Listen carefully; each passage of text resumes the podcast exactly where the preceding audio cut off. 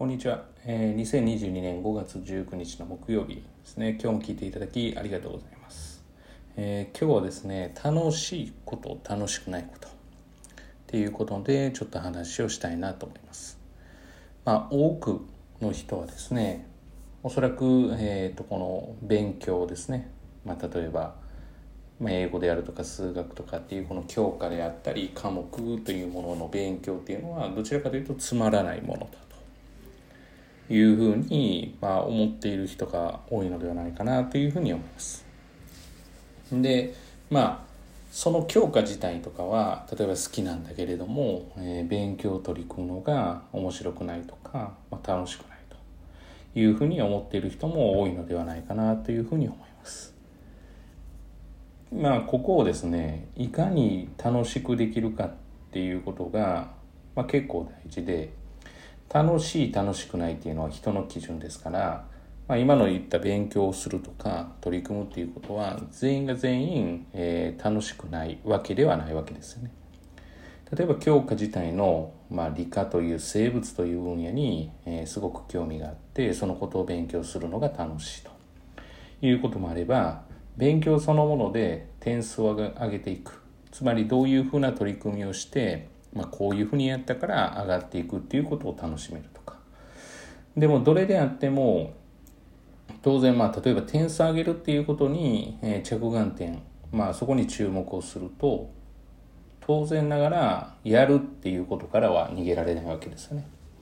でも例えば、えー、学校の活動の中で、えー、まあ掃除当番、まあ、掃除をするのが嫌だっていう人もいれば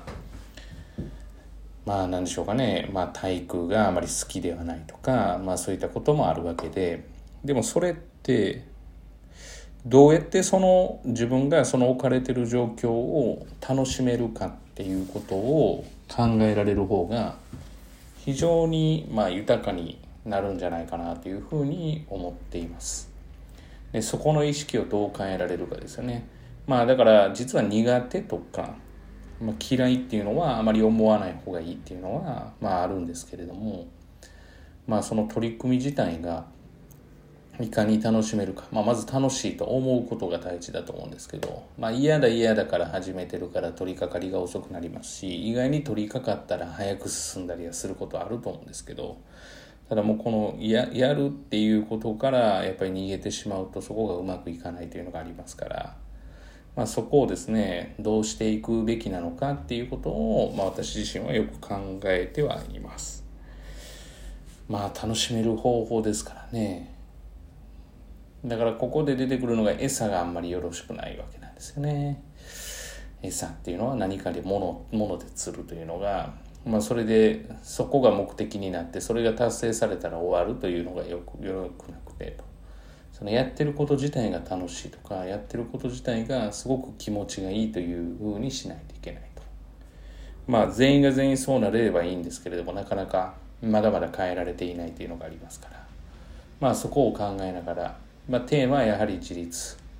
どうやって自分でやっていくか。で無理から言われてやるっていうわけではなくてということですね。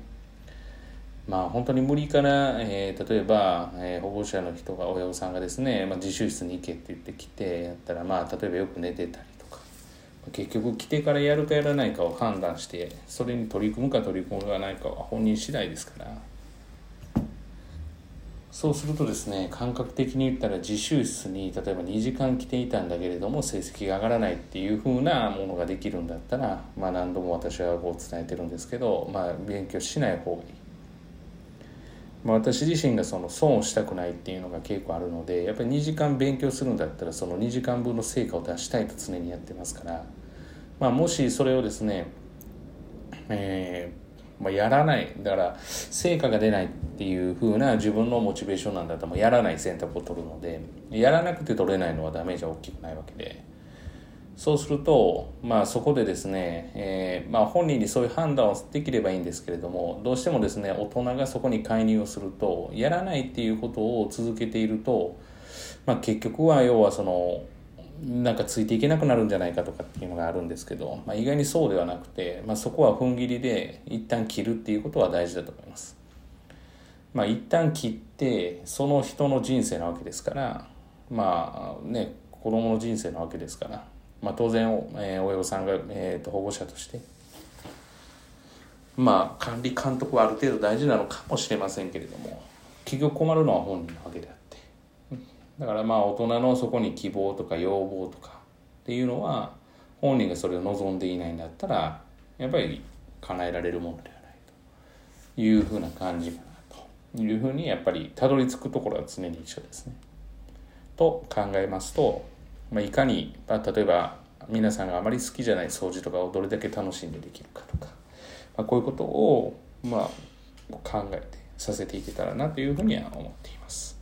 本日は以上です。本日も聴いていただきありがとうございます。また次回お会いしましょう。